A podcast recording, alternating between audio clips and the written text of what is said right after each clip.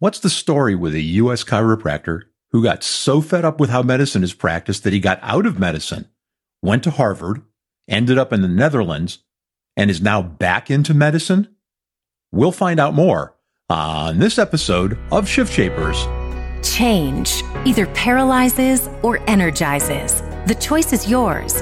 You're listening to the Shift Shapers podcast. You're about to learn firsthand from businesses and entrepreneurs who have successfully shaped the shifts in their industries. Get ready to become the change you want to see. This episode is brought to you by Shift Shaper Strategies. In sales, if you confuse, you lose. Clarify your message so you win more clients, crush your sales goals, and build your practice. Learn more at shiftshaperstrategies.com.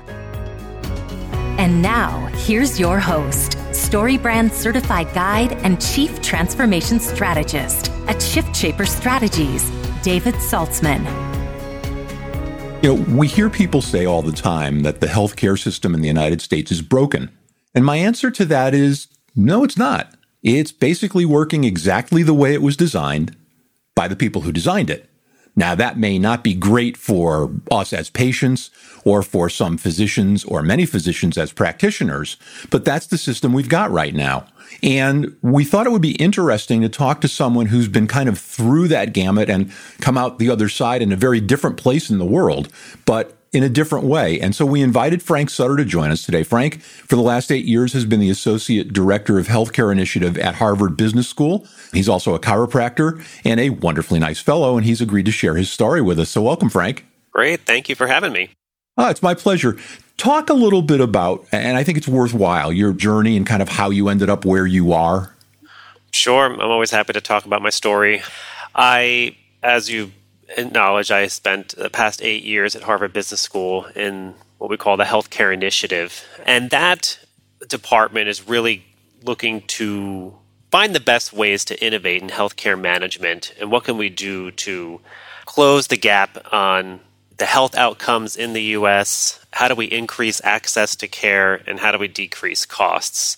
And you know this the mission of the healthcare initiative really resonated with me because prior to that I spent about eight years running a integrative clinical practice in Chicago. I had gone to a chiropractic medical school outside of Chicago and was excited to launch my clinic. You know, as you can imagine, you know, launching your own business, it's like launching, it's like having a baby. You know, it's it takes a lot of blood, sweat, and tears to nurture it and grow it. And I had a lot of challenges, as all entrepreneurs do, starting a business and scaling it, growing it, and all the growing pains that go with it. So, for me, one of the greatest aspects of it was working with patients one on one and being able to run my own clinic. I was able to work with patients in a way that I didn't have to answer to anybody. I didn't have shareholders, I didn't have a large medical oversight looking down on me, I could spend as much time as I needed to with each patient to make a change in the trajectory of their health and well-being. And in my experience, the the greatest aspect of that is just spending time listening to patients. We don't get a lot of that, you know, with most of our healthcare practitioners. So I really relish the time I was able to spend with each patient, and it could be anywhere from a half hour to an hour, depending on uh, their need, really.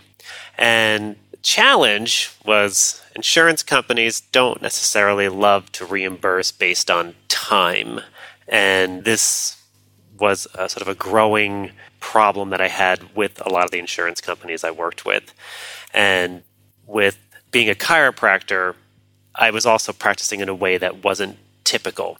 So I was people were presenting with all sorts of constitutional problems from digestive issues, chronic skin conditions, menstrual issues, chronic migraines.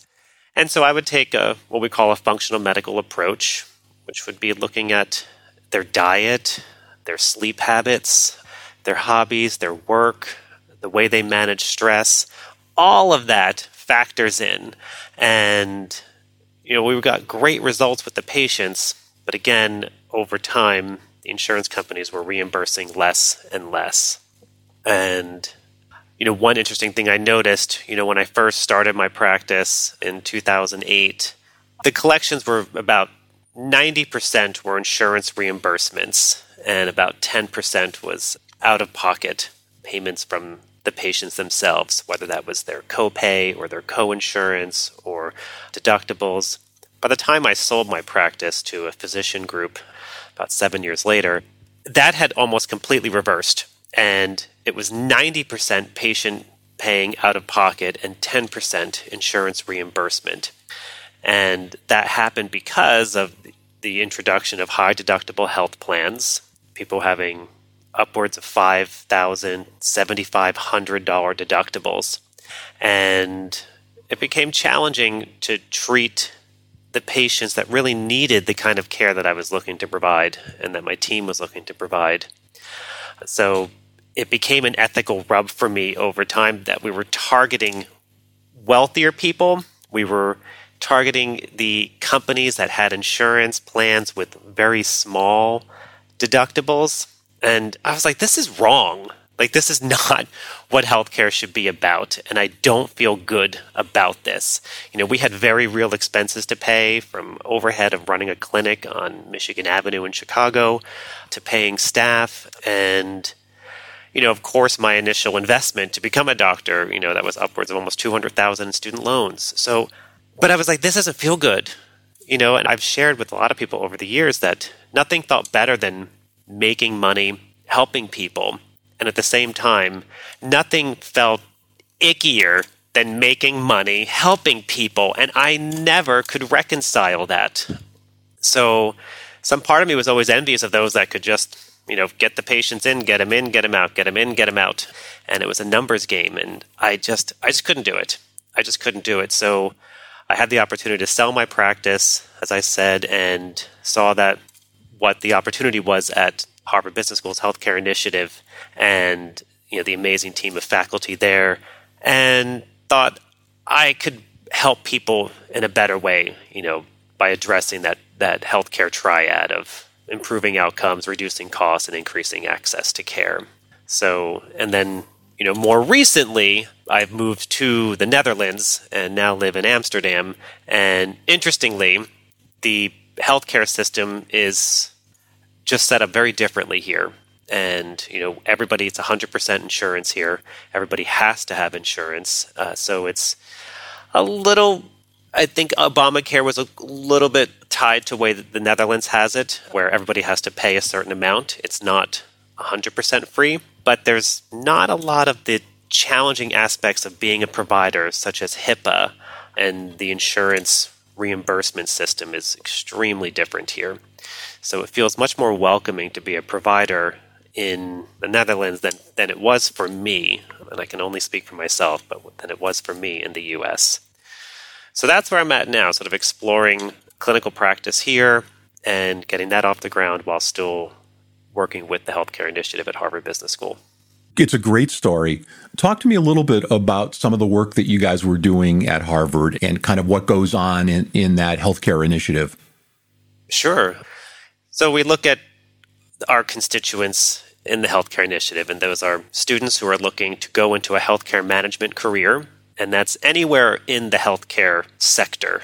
So that could be anything in life sciences, pharma, biotech, medical devices, diagnostics, digital health, of course, payers, and various types of insurance models.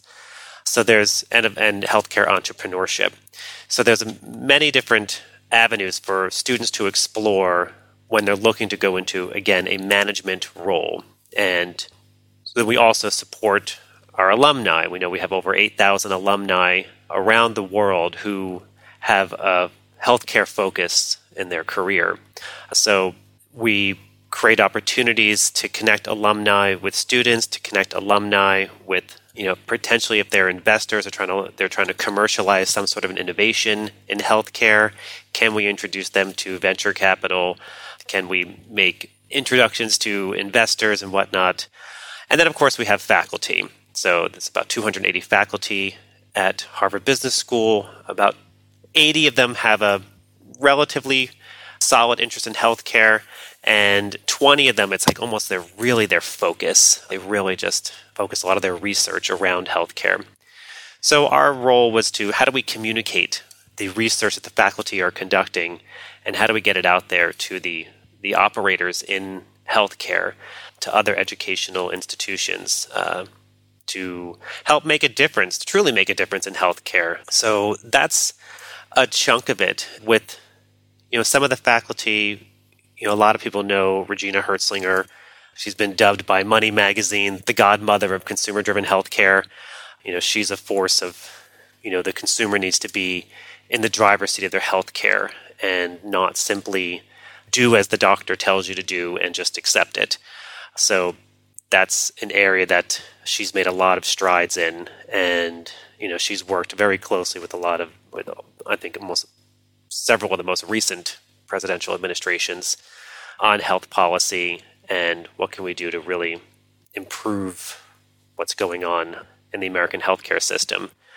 Other faculty, such as Leemore Dafny, she has done a lot of research in consolidation in healthcare. You know, we see a lot of mergers and acquisitions and there's this notion that, oh, it's going to drive down costs. And what her research is showing actually is that if there are any cost savings, it is not passed down to the consumer, which in this case is often the patient, of course.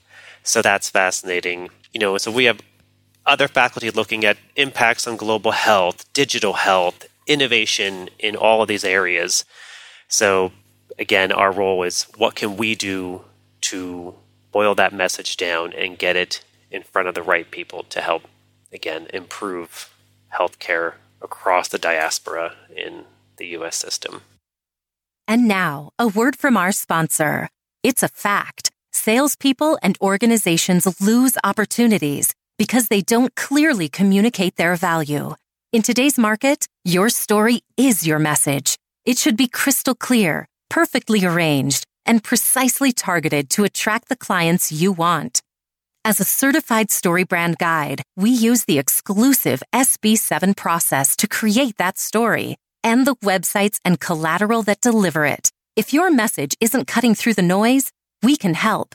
Visit us at shiftshaperstrategies.com to learn how we can help you find, clarify, and deliver a message that wins clients, crushes sales goals, and builds your practice. In sales, if you confuse, you lose. So learn more and schedule that call today at shiftshaperstrategies.com. That's shiftshaperstrategies.com. And now back to our discussion. I don't think that there are too many examples of places where fewer players in a market means lower costs. And I think you'd be hard pressed to find that. And as far as, as Reggie is concerned, she is indeed the godmother of consumer directed healthcare. And she is a force of nature and just a wonderfully nice person besides that. Oh, yeah, she's brilliant. For an accountant, she does a lot of really interesting work. One of the things that you said I thought was intriguing, and it's kind of juxtaposed, is you weren't really comfortable in that cash practice kind of medicine. And yet, in the United States, what's starting to take root is a concept I think the American Academy of Pediatrics came up with maybe 15 years ago called it then it was called medical home now it's called primary direct primary care and those are by and large cash practices because you, they're not considered, at least at this moment, insurance in the states. That's growing, and, and it, it does seem to provide for those folks who are in it, those physicians who are in it, a kind of practice life like the one to which you aspired, what you had in your head. So it, it's interesting. How do you juggle those two constructs? The idea of having a cash based practice, but yet that freeing you up to be able to practice the way you had envisioned when you were in medical school. And that is, that's what we're seeing with some of these concierge models, you know, concierge medicine, people paying a subscription to have access to their care provider. And that subscription allows the provider to, to put a cap on how many patients are in their Rolodex. That I can't speak intelligent about the, the numbers, but the, it allows the physician to greatly reduce. And therefore, you know, if your child is sick, you can call your doctor and get a same day appointment or even a next day appointment or at least have a phone call with your doctor that day and possibly even an email exchange. And it's all part of that subscription. So it's, you know, I think there's, it's not necessarily the right option for everybody. And it's going to exclude people of a certain socioeconomic status. So it's not I don't think it's the the perfect solution across the board, but for a significant portion of the population that can afford it, it is a great way to I really think improve health outcomes and keep providers in care delivery because we see a huge exodus of primary care physicians leaving healthcare because they're tired. You know, I was one of them. You know, when I and tired of dealing with insurance, tired of dealing with all of the red tape, all of the documentation needed. You know, the the amount of sleep I lost about, you know, from all the ways I could get sued. You know, is our documentation does it support clinical care for that CPT code used in the insurance claim? You know, it's like, oh gosh, I don't know. Did we violate HIPAA? I don't know. So it was all these these fears that that weigh on providers, and so this this this sort of concierge model. I think, if, if I understood you correctly, if that's where you're going with this, I think that's one way to again improve the the everyday sense of well being by the doctor because if the doctor is stressed, that's it's going to impact the outcomes of the patient. You know, so no question. I mean, yeah. it's. I think you know I'm familiar with well familiar with three direct primary care docs, and the way they get around to use your highfalutin Harvard medical term, the ickiness of it, which is a great term because it is kind of icky or it can be, is they price their practice so that they take a certain amount of pro bono patients as well. And I guess that makes them feel that they're being a little more egalitarian in, in their intake and whatnot. Question for you, kind of zooming around a little bit, but you talked a little bit about health insurance in the Netherlands. How is that funded and how is that paid? And what does insurance look like there? Do you have out of pockets and deductibles and copays and whatnot to kind of put a brake on utilization, or is it just y'all come? So I'm still wrapping my head around it. So I'm not the expert on it, but everybody has to have it, and everybody pays a monthly premium into their plan. Most of the time, insurance, uh, your employers will provide insurance similar to the U.S., but there's also a lot of self-employed individuals here. So that creates, you know, or independent contractors. So that creates another challenge. You know, in the U.S., it was it was actually you know, before the Affordable Care Act, you just you really couldn't buy insurance. You just if you didn't have a job with an employer, you didn't have health insurance. I was one of those people. I didn't have insurance for over 10 years. Well, there was an individual market, but it was expensive. It was unattainable because who are the ones that don't have insurance? It's people who don't have jobs and it's people who are underemployed. You have a couple part-time jobs, you know. You can't put out 8 800 thousand dollars a month at that you know, with that. So it was a real challenge, and which is why there were so many unemployed or uninsured individuals. Uh, here, it's much more accessible, and you know, I've actually had to go to the emergency room. I cut my hand open, putting an IKEA cabinet together, and you know, we wound up getting. I guess we had a small deductible, and we had to pay about 100, 100 euro out of pocket, but it was pretty minimal, and so it is different here. I, I see a difference in preventive medicine. You know, here you, I hear a lot of the Dutch talk, and they'll say, you know, the doctors all say the same thing. You know, you know, whatever your problem is, take some paracetamol, which is basically acetaminophen, the Tylenol. Take some paracetamol and give it a week, and you know, let us see what happens. Mm-hmm. So I've witnessed that too, and I was like, huh, you know. so I had to beg my doctor to, to test my cholesterol, and I was like, I've got a history of high cholesterol. Please, please, please, and he, you know, he was like, "You're not over 50. I can't, you know, I can't do it." But after begging and begging, uh, is that government mandate or is that just standard practice there? It's really standard practice. I, uh-huh. I don't think it's government mandated because if it were, I imagine he wouldn't have been able to budge. But it was, I just, I had to like really like advocate for myself, and so those are some of the differences I see where they they don't they don't have the same fear of defensive medicine, which uh-huh. is testing everybody for everything all the time, always, so they don't get sued for missing a you know missing a diagnosis. So that's, yeah, that's a huge defensive problem. medicine, which is of course very expensive yeah. for insurance companies, and you know that's not the right approach either. So they they have they are very quite mindful of that here. Interesting and a, and a, great place to end our conversation for today. We, I do hope you'll come back after you've, if you set up your practice and you get going and whatnot. We'd love to talk to you and, and learn more about, you know, your impressions of that system versus what's going on here in uh, the lower 48 or the eastern 48. Sure, that'd be great. I'd love to. Anyway, Frank Sutter, Associate Director of the Healthcare Initiative at Harvard Business School and a chiropractor and someone who's gaining experience in yet another area. Frank, thanks so much for sharing your expertise with the audience. I appreciate it. And thank you for having me. Have a wonderful day. The Shift Shapers podcast is a production of Shift Shaper Strategies and may not be reproduced or quoted in whole or in part without our express written permission. Copyright 2020, all rights reserved.